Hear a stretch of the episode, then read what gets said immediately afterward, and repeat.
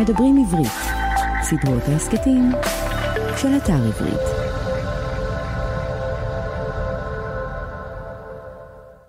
שלום, אני רפי טופז ואתם מאזינים לסדרת ההסכתים כותבים עברית של אתר עברית. סדרה זו היא חלק ממדברים עברית, ערוץ ההסכתים של האתר. מדי פרק נפגוש סופרת או סופר ונדבר על הרצון או הדחף לכתוב, על החיים עצמם ושלל עיסוקים אחרים. והיום אני שמח לארח את הסופרת שפרה קרונפלד. היי שפרה, נתחיל? בטח, היי. אז תקציר קורות החיים של שפרה, היא נולדה והיא והתחנכה בירושלים למשפחה חרדית. בצבא שירתה כלוחמת ומ"כית במג"ב. בעלת תואר ראשון בעיצוב תעשייתי מבצלאל. הייתה המנצחת של העונה הראשונה של תוכנית האח הגדול. כתבה טור אישי בשבועון לאישה ובעיתון מעריב. הגישה את ציפורי לילה בגל"צ לצד קובי אריאלי. הגישה את התוכנית היומית מועדון תרבות לצידן של אסתר עדה, דפנה לוסטיק ולוסי איוב. ב-2012 הוציא לאור את ספרה הראשון, החצי השני של הלילה, ובשנת 2022 לאחרונה יצא לאור ספרה השני, אין מקום כזה. אז זה ככה ממש בקצרה קורות החיים. הכל, הכל אמת. ונשמח להתחיל לדבר על קריאה וכתיבה. זה מעניין אותי באמת, גדל במשפחה חרדית. נכון. החוויה שלך של קריאה בתור ילדה? אז אני חייבת תמיד אה, להתחיל בדיוק קטן אה, על המונח חרדית, כי אני ממשפחה של אמריקאים חוזרים בתשובה, שזה גוון מאוד מאוד ספציפי, שאין לו מאפיינים אמ, זהים למיינסטרים החרדי. ובבית אה, שאני גדלתי בו, אמ, כן היו ספרים חיצוניים, ספרים כאלה מסוכנים מאוד, ובצדק מאוד מסוכנים. אין דבר יותר מסוכן מקריאה. אני בטוחה שאתה כן, תסכים איתי. סכנה גדולה. זאת סכנה גדולה, זה להכניס לתוך התודעה שלי, אה, תודעה זרה של אדם שהוא איננו אני, ולעומת אה, אה, החרדיות בהגדרה עצמית, אה, לא כביקורת שלי, ממש בהגדרה עצמית, היא אה, פרויקט של הסתגרות, ושל סינון ושל בקרה. ועצם הידיעה שיש עוד סוגים של בני אדם ו- ומחשבות ורגשות, היא כבר פורצת uh, את הגדר שאני לא אמורה לעבור אותה. אז uh, העובדה שבבית שלי, בזכות הגעגועים של אבא שלי uh, לילדות האמריקאית שלו, אה, היו ספרים צבעוניים כאלה עם כריכה רכה ולא רק ספרים, אה, ספורים, היו גם בוקס. אה, אז זאת, זאת ההתחלה. ועודדו אותך אבל לקרוא גם את הספרים האלה? כן, לא רק שעודדו, אבא שלי הקריא לי אותם לפני השינה.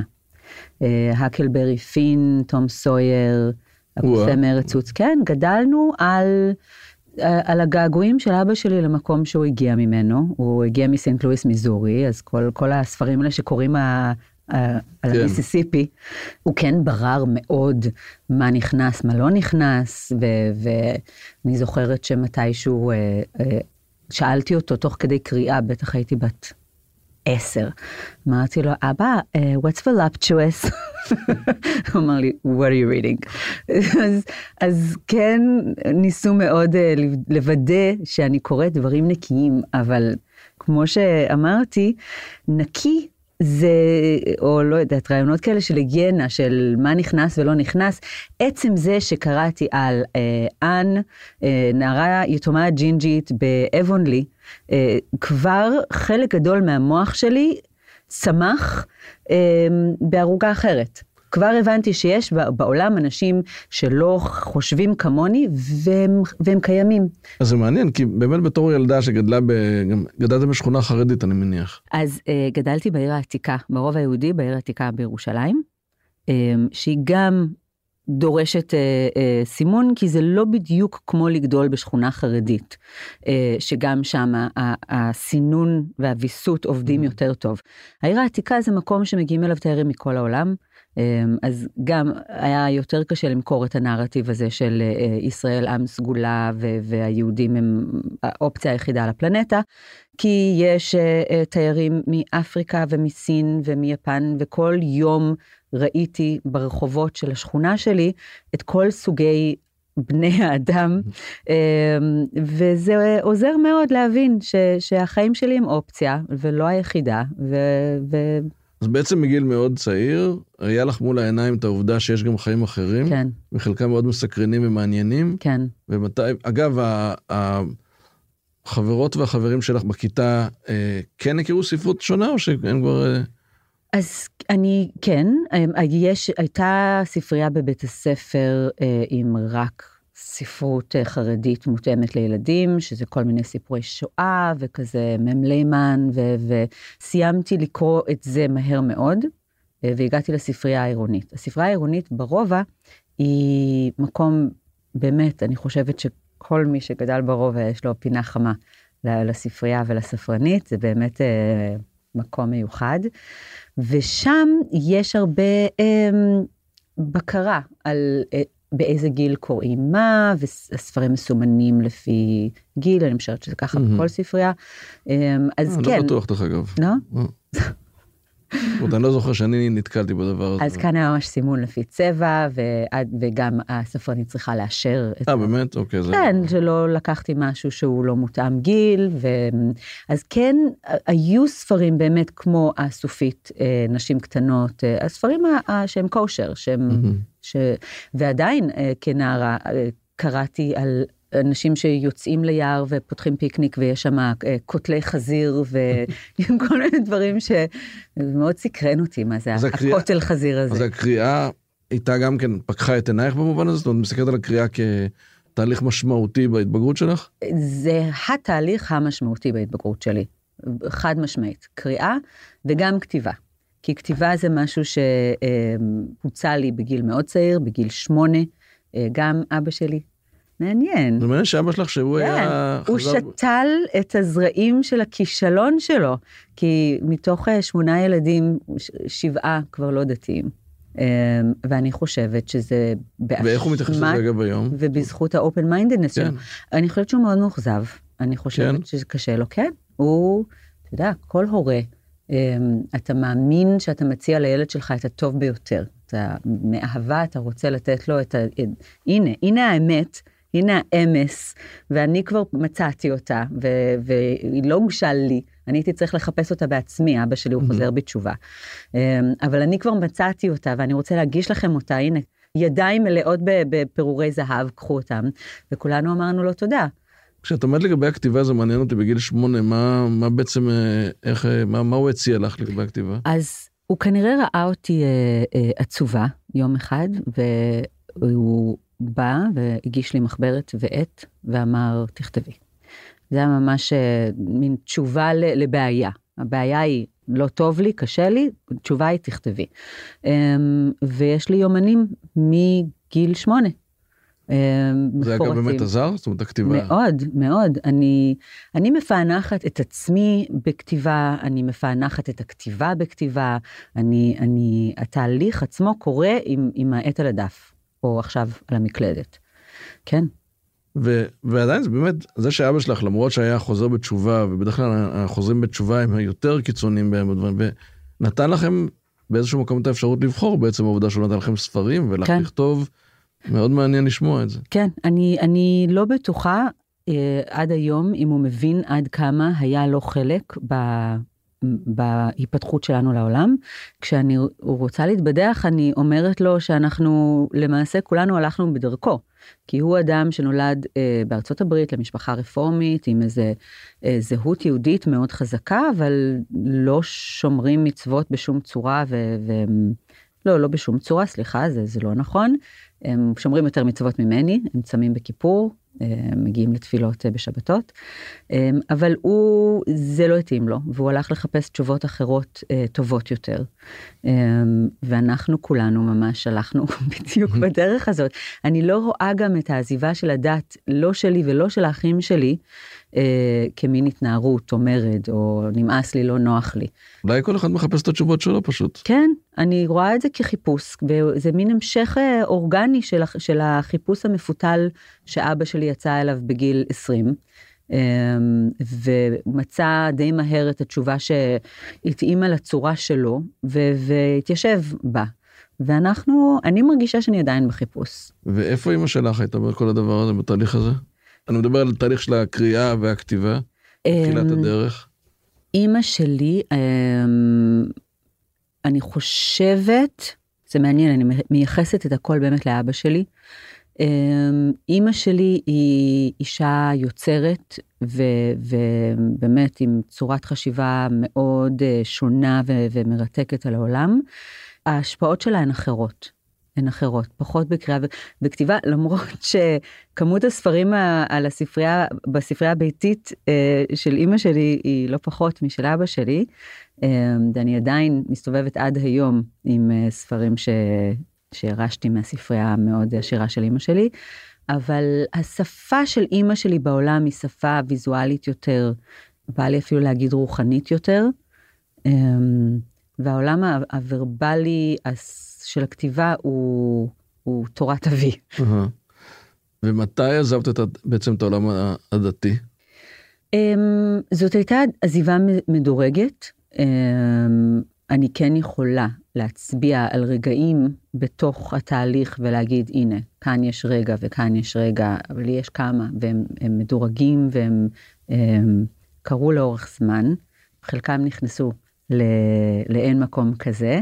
אה, בספר הראשון בחצי השני של הלילה היה לי מספיק אומץ אה, לקחת את, ה, את הסיפור של הישיבה ו, וכזה לפתוח אותו כמו שפותחים מנגו, כזה לחתוך מספיק חתכים ולהפוך אותו אינסייד אאוט ולהגיד הנה בואו תסתכלו, אבל, אה, אבל לא מספיק בשביל ממש אה, להוציא את הגיבורים מהעולם. הם, mm-hmm. הכל עדיין מתרחש בתוך המסגרת של, ה, של הישיבה ו, ושל עולם המצוות וה, והתורה. Um, בספר הזה כבר uh, הם, הם יוצאים מהדת, אבל באופן מפתיע או לא מפתיע, um, הפעולה של העזיבה של הדת, נניח לשבת ולאכול צ'יזבורגר או לעלות על אוטובוס בשבת, הם לא הפוקוס, הם לא השבר הגדול. הם חלקים, זה אדוות, הם חלק מהתהליך של השבר, אבל השבר הגדול בספר הוא באמת ההתפרקות של המשפחה. ואני גם חושבת שזה חלק מתופעה רחבה יותר, אני חושבת שהרבה פעמים העזיבה של הדת מגיעה במקביל להתפרקות של המשפחה. זאת אומרת שבעצם מה שקרה במשפחה הוביל לתהליכים אחרים שחלק מהם היה אולי העזיבה של הדת גם. ולהפך, אני לא יודעת מי מוביל את מי, אני לא יודעת להגיד ממש מה הסיבה ותוצאה, אבל אני חושבת שמסגרות חופפות. אני חושבת שהמסגרת הדתית, אה, מאוד מותאמת לחיי משפחה מסודרים, שבתות, חגים, אבל אני חושבת שיש חפיפה מאוד אה, אה, כמעט מלאה. בין אה, שמירת אה, תורה ומצוות ובין אה, חיי משפחה, אה, לפחות מה, באופן שאני גדלתי בו, וכשאחד מהם מתחיל להתערער, אה, כמעט תמיד כשאני מסתכלת מסביב אני רואה הרבה פעמים שהמשפחה מתפרקת ביחד עם זה. זאת אומרת שבאמת אה, עדיף שלא ישאלו שאלות, כי ברגע ששואלים שאלות קורים דברים, בהקשר של האורח חיים דתי למשל. אני רוצה להגיד שכל המידע שיש לי על מסגרות דתיות והעזיבה שלהן הוא נכון ללפני 20 שנה. ולפני 20 שנה הייתי מסכימה מאוד עם ה statement הזה של עדיף לא לשאול שאלות, כי ככה אני חוויתי את העולם הדתי, וזאת באמת גם הייתה אה, מבחינתי זה היה הקו האדום ש, שהוציא אותי, כי בשבילי אם אי אפשר לשאול שאלות אז מה זה אומר? זה אומר שאין לכם תשובות? זה אומר שלא שאלתם את עצמכם שאלות? מין קיום כזה אה, אוטומטי ו... ו, ו מצוות אנשים מלומדה וכולנו פשוט נעשה את מה שאמרו ו... ו... אני כן מרגישה, ו- ואני מרגישה את זה כאוטסיידרית, אני לא יודעת להעיד על תהליכים פנימיים שקורים בעולם הדתי והחרדי. אמ, נראה לי שזה קצת שונה. אני חושבת שיש עכשיו, נפרסה מניפה רחבה יותר. אה, אני חושבת שאנשים ששואלים שאלות כבר יש להם את מי לשאול, אז אולי צריך להחליף רב, אבל, אבל אפשר למצוא רב שמוכן לשבת לשיחה מורכבת. שזה לא משהו שהיה לי כנערה אה, בתיכון חורב אה, ב-1995. ונעבור עכשיו קדימה, אה, בצבא היית במג"ב. אה, כמו כל אה, דתייה טובה, הלכתי למסגרת הכי הגיונית, כן. זה אגב, כשהתגייסת ותכננת, או שזה קרה אחרי בגיוס? לא, הגעתי לשם מאוד בכוונה. ההתלבטות שלי, הצומת שעמדתי בה, הייתה בין צבא ושירות לאומי. היו לי כמה חברות שכן הלכו למסגרות תורניות בצבא, ומסגרות תורניות בצבא הם למעשה שירות לאומי במדים. זה תפקידי חינוך, אה, הרבה פעמים בקהילה, זה להיות מורה חיילת אה, או בבית ספר אה, אזרחי, או יש כל מיני תפקידים בבסיסי חינוך, אבל אמרתי, אוקיי, אם אני הולכת להיות חיילת, אני רוצה להיות חייל. ממש מין drive פמיניסטי, להוכיח שאני יכולה לעשות כל מה שגבר יכול לעשות. drive, אני, אני אומרת את זה בהומור וגם במין הסתכלות מאוד uh, מרוככת על, הייתי בת 17, אני למעשה התגייסתי יומיים לפני יום הולדת 18, אז באמת הייתי ממש ילדה, ואני שמחה ש... ש כן, בדיעבד ש... השירות אה, תרם לך? הוא פיתח אותי מאוד, הוא גם הפגיש אותי מאוד עם החברה הישראלית באופן שלא הכרתי, כי גדלתי בבועה אנגלוסקסית של מין היפים אמריקאים, ווירדוז מהממים שאין להם מושג על החיים בכלל ועל החיים בארץ בפרט. אז להגיע למג"ב זה היה קצת קיצוני, אבל יוצא לי מדי פעם לעשות דברים קצת קיצוניים, וזה היה פשוט שרשרת חיול מאוד מזורזת אמ, להבין איפה אני חיה. ואחרי הצבא שהיית צריכה לבחור אה, לאן את רוצה ללכת, ואני לא יודע אם המילה נכונה עוד מקצוע, אבל מה ללמוד. כן. אה, ובחרת באמת אה, ללכת לבצלאל. נכון. עוד פעם, יצירה ואומנות, mm-hmm. אבל לא בכתיבה, אלא ב, ב, באמת יצירה. כן. אני, אני, אני חושבת שהוסללתי אמ, לבצלאל, זה... זה דווקא יותר מכיוון של אימא שלך, נכון? נכון, נכון, שזה גם נכנס לספר אה, אה, לאין מקום כזה, יש שם ממש אה, תיאור של אה, בחורה צעירה שמגיעה לארץ עם חלום ללמוד בבצלאל. אה, אימא שלי היא אומנית מאוד מאוד מוכשרת. ואני גדלתי עם אה, מין מיתולוגיה כזאת על זה שהיא הגיעה ללמוד בבצלאל ולא הספיקה להשלים את התואר, כי קרו כל מיני דברים, ואז היא התחילה לעשות ילדים, והיא פרשה מהתואר ו- ועשתה אותנו, אמ, ולא אמנות. אמ, אז אני חושבת, בלי להבין שאני עושה את זה בזמן אמת, עכשיו, הדחקה זה דבר מדהים, אני עד שהתיישבתי למלא את הטפסים להרשמה לבצלאל, לא זכרתי בכלל שהיא למדה. באמת? אומנות, כן. כי יש שם איזה, באחת הרובריקות שואלים אם מישהו במשפחה שלי למד mm-hmm. אומנות. ועמדתי לכתוב לו, ואז אמרתי, אה, בעצם אמא שלי למדה אומנות. אה, ובעצם גם אבא שלי למד צילום. אוקיי, יכול להיות שאני לא סתם פה במקרה. אני חושבת שאנחנו מסתובבים באיזה מחשבה שאנחנו בוחרים ומנווטים כן. את החיים שלנו עם המון uh, כוונה ורצון, ויש אחוז לא קטן של החלטות שהוחלטו עבורנו ואנחנו מממשים רצונות. Uh, יש לך גם האחים שלך והאחיות, גם יש אחרים שבעולם ה... עיצוב ובכל... כן, בטח. Uh, יש לי אח שהוא uh, לדעתי טיפוגרף מספר אחד בארץ, אבל גם לא לדעתי, נגיד, בטופ אה, שלוש, mm-hmm. אברהם קורנפלד, אה, מאלף אלף אלף.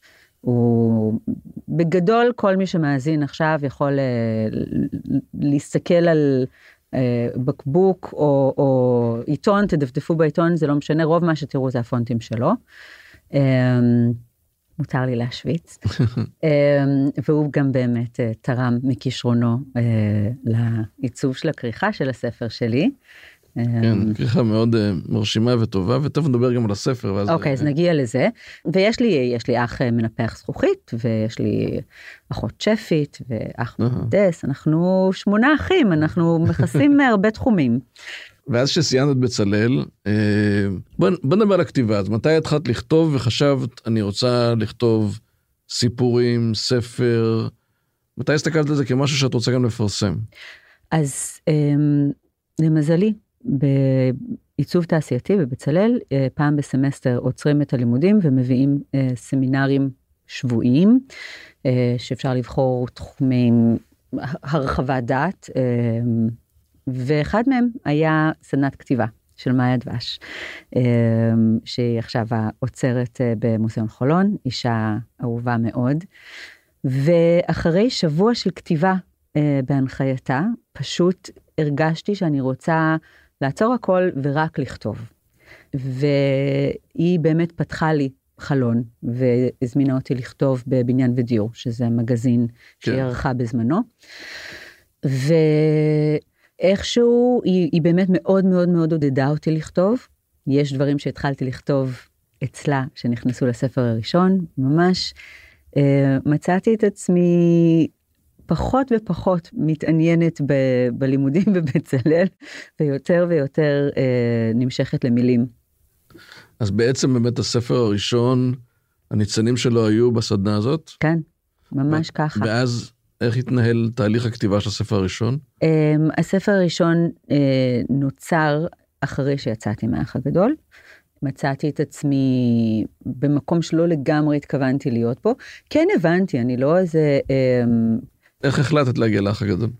הייתי uh, דיילת באותה תקופה, וחברה מאוד טובה העבירה את המספר שלי לחבר שלה שלי הק, mm-hmm. בעונה הראשונה של האח הגדול. והיא התקשרה אליי ואמרה לי תקשיבי וזה זה יהיה קצת כמו הישרדות אבל בווילה עם מיזוג אוויר ו- ולא תצטרכי uh, לעקץ על ידי יתושים והסבירה לי את הפורמט. ו... למה אגב היא חשבה שאת מתאימה לזה בכלל? אני חושבת שהסתובבתי תקופה באותה תקופה עם איזה רצון אז אה, להשתתף ב, לא יודעת איך לקרוא לזה, במשחק, בסצנה, במין תחושה שיש איזשהו אזור שבו נמצאים האנשים שמקשיבים להם, שיש שיחה, ו- ואני רוצה להצטרף לשיחה הזאת, ו- ולא כל כך ידעתי איך. וכשהרעיון הזה עלה, ישבתי איתו קצת, ואז היא אמרה לי, טוב, תלכי, ל- תלכי לאודישן, מה אכפת לך? אמרתי לה, לא, אם אני הולך לאודישן, ירצו אותי בטוח, ואז אני אתבלבל, אז אני צריכה להחליט מראש אם אני רוצה או לא. אז, אז כן הייתה לי איזושהי הבנה ש, שהדבר הזה יכול לקרות, יכול לשנות את החיים שלי וקצת, אה, אתה יודע, אז אה, לא התכוונתי שזה יהיה מטחנת בשר שאני אכנס בצורה אחת ואצא אחרת. כן, Game Changer בעצם. אני חשבתי, שאתה יודע, כמו ברכבות, יש את השלב שמזיזים איזה ידית, מסילה, כן. ואז הרכבת גולשת למסילה אחרת. בקיצור, אחרי האח הגדול, חיפשתי בכוונה סוכן שמתעסק כמה שפחות בכל הדברים שהייתי אמורה להתעסק בהם אחרי האח. והגעתי לקנלר, לארי קנלר, שהוא באמת מייצג אנשי אה, מקצוע, סופרים, אה, מחזאים, תסריטאים, הוא, הוא יותר בצד של היצירה. השאלה הראשונה שהוא שאל אותי זה אם הייתי רוצה לכתוב ספר. אמרתי, אוקיי, כן, אתה תהיה הסוכן שלי. הבנת? כי עשיתי סבב ושאלו אותי כל מיני, אולי קמפיינים של ביוטי, אולי אה, תהיי שחקנית, אולי, כל אחד הציע לי את, אה, את אה, הרהורי ליבו, ואז הגעתי לקנלר ואמרתי, כן, יאללה, let's do this. הייתה לו ממש הנחיה מאוד ברורה למשך שלושת השנים הראשונות של, שלא, כאילו, התפקיד היה לעזור לי להגיד לא, לכמעט הכל. Uh-huh. עשיתי דברים ספורים ויהיה אמ, קשה למצוא אותם. זה היה בלב שלם כשפונים לך מצעות ועם דברים ועם, ואת, ואת אומרת לא? ממש בלב שלם, גם הכל איבד לי משמעות, כי בשלושה חודשים עברתי מלהיות אה, אה, דיילת במינוס לפתאום יש לי סכום של כסף שגם אני לא כל כך הבנתי את המשמעות שלו.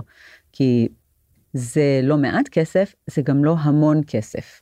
לא כשלוקחים בחשבון שזה כל הכסף שהיה ויהיה לי אה, באותו רגע. זה לא, לא באתי מ... בשלב הזה אמא שלי כבר גרה בחו"ל ו- ואני גרתי עם אחרת שלי, זה לא שיש לי איזה גב שיגיד אוקיי, לכי שבי, תכתבי ספר, אנחנו נפרנס אותך בינתיים, או משהו כזה.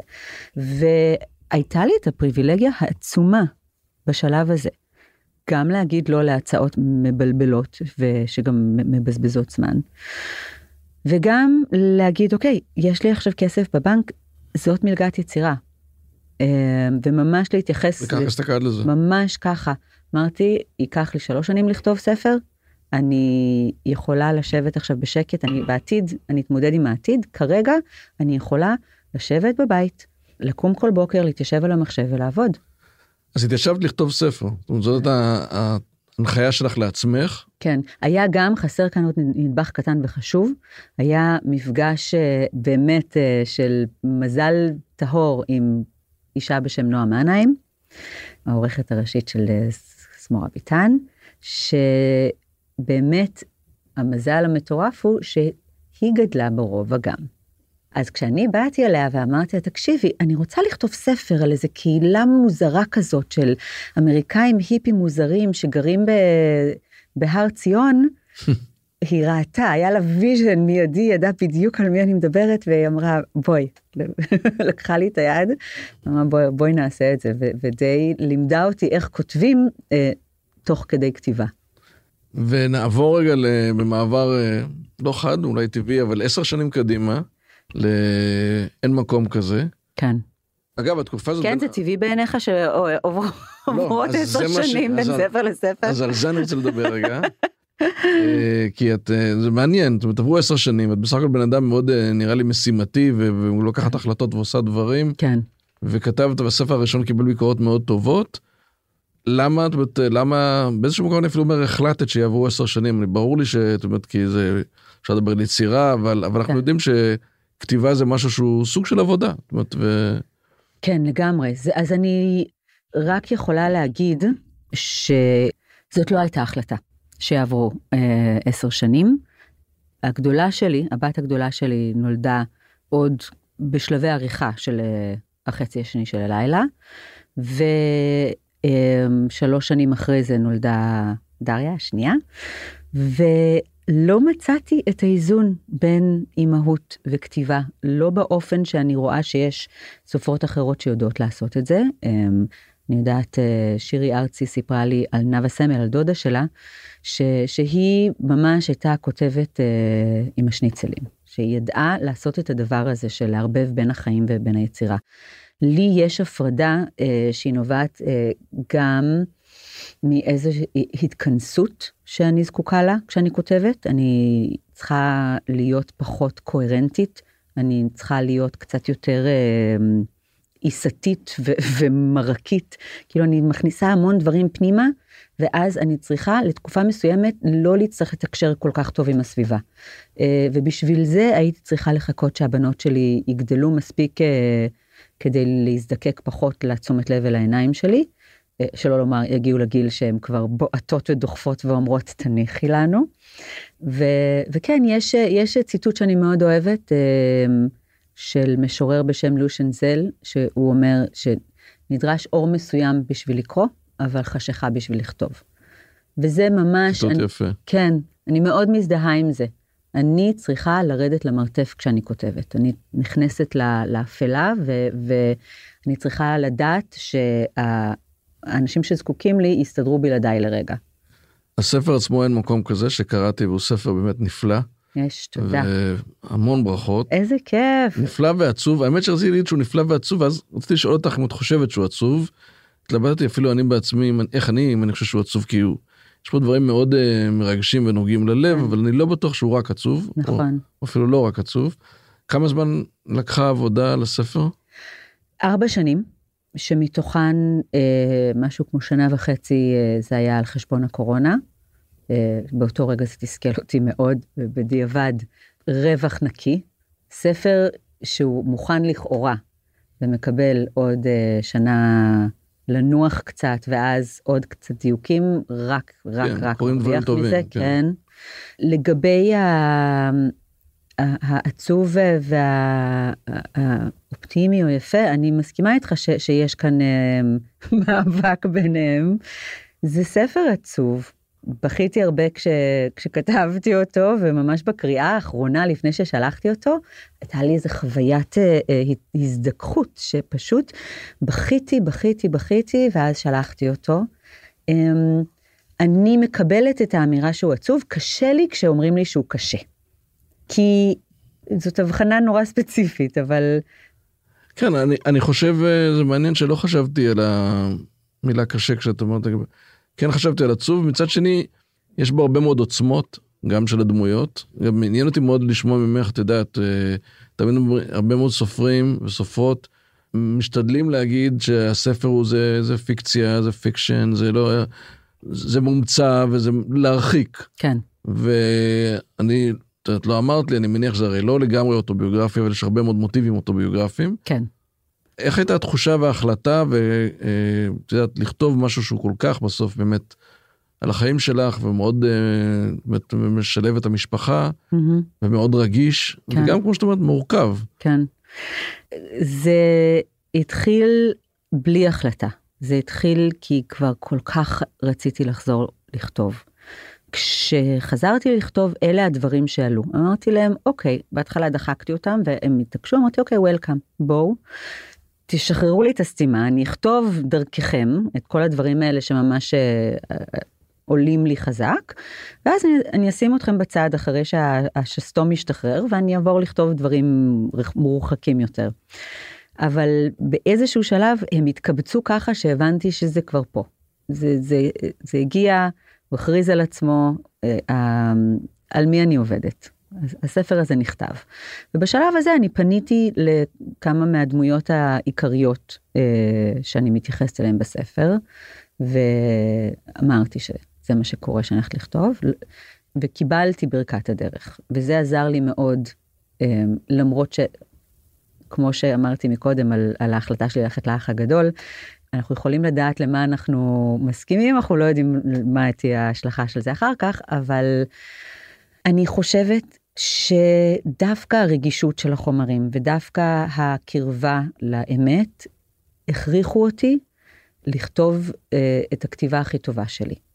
Um, אני מרגישה שהספר הזה הוא טוב יותר, שהשתפרתי בו כ- ככותבת uh, לעומת הספר הראשון, כי הדיל עם עצמי היה שאם אני עכשיו חושפת דברים כל כך מסוכנים ורגישים ואינטימיים, זה רק בשביל אה, ספר ממש טוב. זה ספר ממש טוב, ובאמת, אגב, הוא הולך ומשתפר תוך כדי, הוא מתחיל טוב, הוא ממש ככה מקבל איזה עוצמה תוך כדי הקריאה. ואני אפילו הצטערתי שאני קורא את זה כי אני צריך לקרוא וככה ממש משבוע לשבוע אני קורא עוד ועוד ספרים. שעמד על עצמי, אני הייתי שמח לקרוא את זה יותר לאט אפילו. Mm. והוא מדבר על, על, בעצם על משפחה ועל הורות ועל הורים כן. מוכשרים ומיוחדים, אבל שלא לא, מתפ... לא מצליחים למלא את התפקיד של הורים, כן. משפחה לא מתפקדת עם עוד פעם גם ילדים אבל נורא מוכשרים וזה מאוד מאוד בולט ומאוד עולה, כן. שהקשר בין הילדים הוא מאוד מאוד מיוחד. כן. איך את מסתכלת באמת על הורות היום? זה ההורות אצלי היא באמת uh, מעל הכל.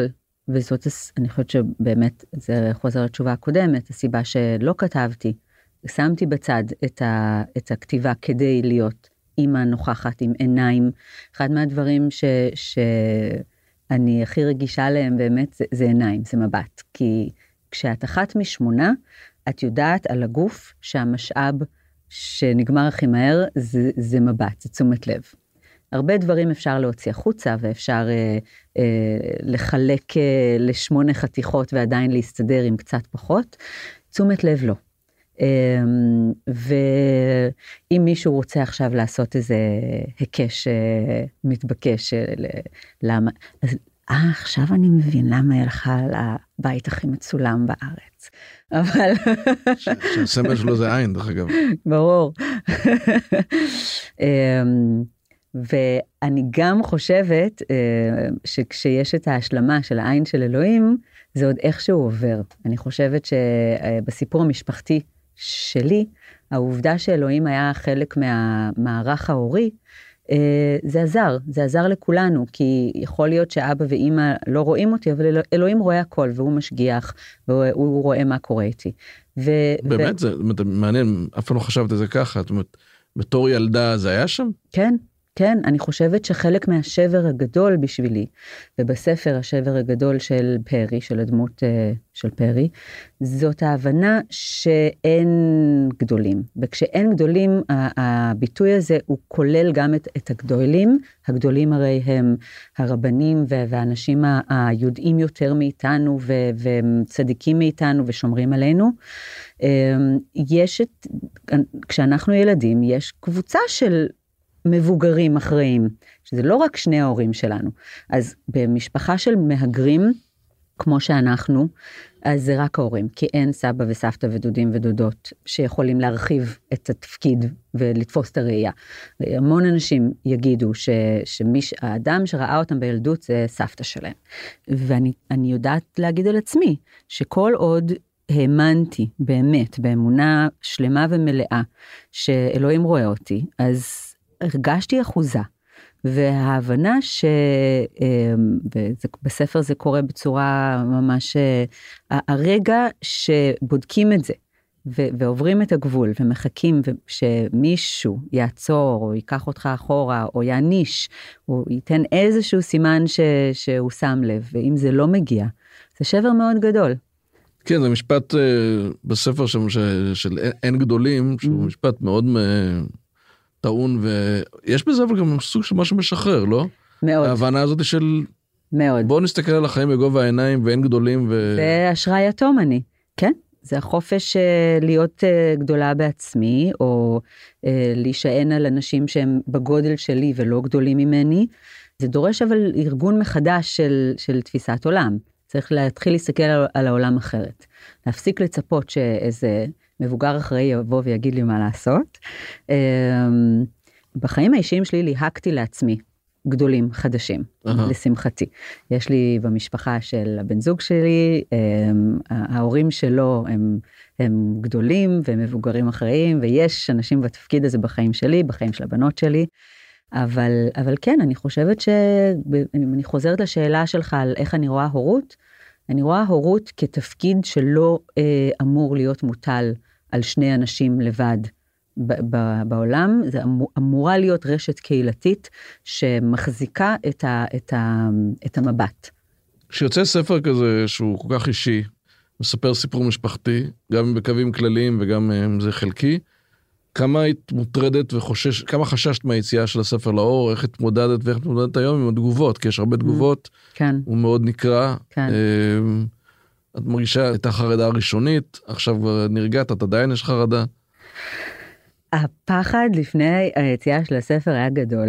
פחדתי גם בדיוק ממה שאמרתי, שגם אנשים שהסכימו וידעו והיו חלק, ואני נתתי אה, למשפחה שלי לקרוא כתב יד לפני, היה לי מאוד מאוד חשוב שהדבר הזה לא יהיה איזה מחטף או התחשבנות או, או שום דבר שהוא לא ענייני.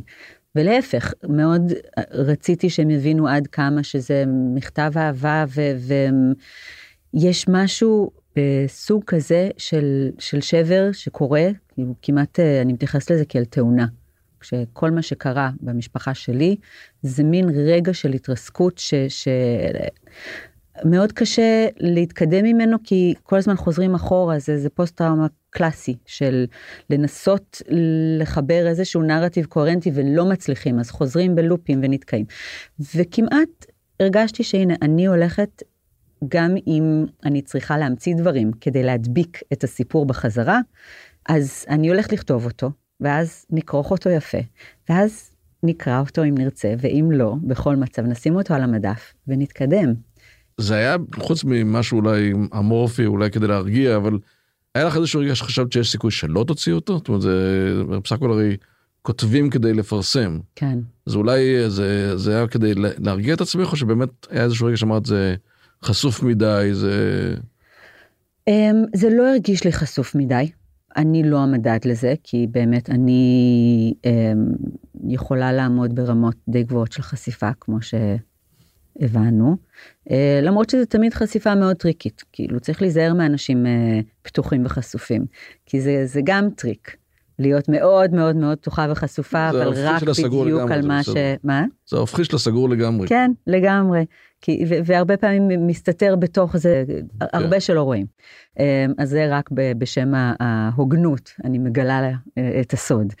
אבל כן, היה רגע, אמ, אחרי שנתתי לאימא שלי לקרוא את כתב היד די מוקדם, התלבטתי מתי אה, לתת לה לקרוא, כי מוקדם מדי זה בעייתי, כי שלבי עבודה לא מעובדים, לא יודעת, כאילו, חוץ מעורכת, אף אחד לא באמת אמור לקרוא.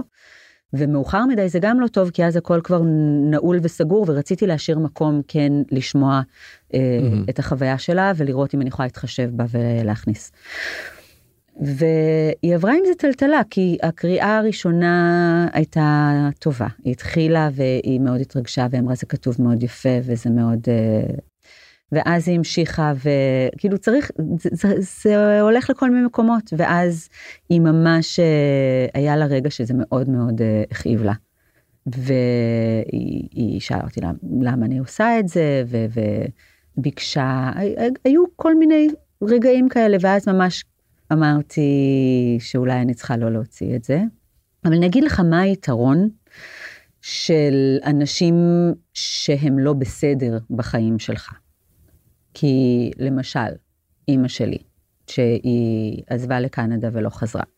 לא, בלי להש... להצמיד לזה שיפוט אה, אה, דרמטי מדי, אוקיי? אה, אבל זה דבר לכאורה לא בסדר, נכון? אימא לכאורה, כן, לא אמורה לנסוע לקנדה. לתפיסתנו אמורה לחיות אה, יחד עם הילדים שלה. אה, ובתוך כל זה, אני ירשתי או לקחתי על עצמי את התפקיד של הבסדר. אני בכל מצב, אני אהיה בסדר, אני אעשה את הדבר הנכון, אני לא אחרוג מהכללים, אני לא אדרוך לאף אחד על, על הרגישויות שלו ואני. ואז היה הרגע שהבנתי שאני עושה משהו כנראה לא בסדר.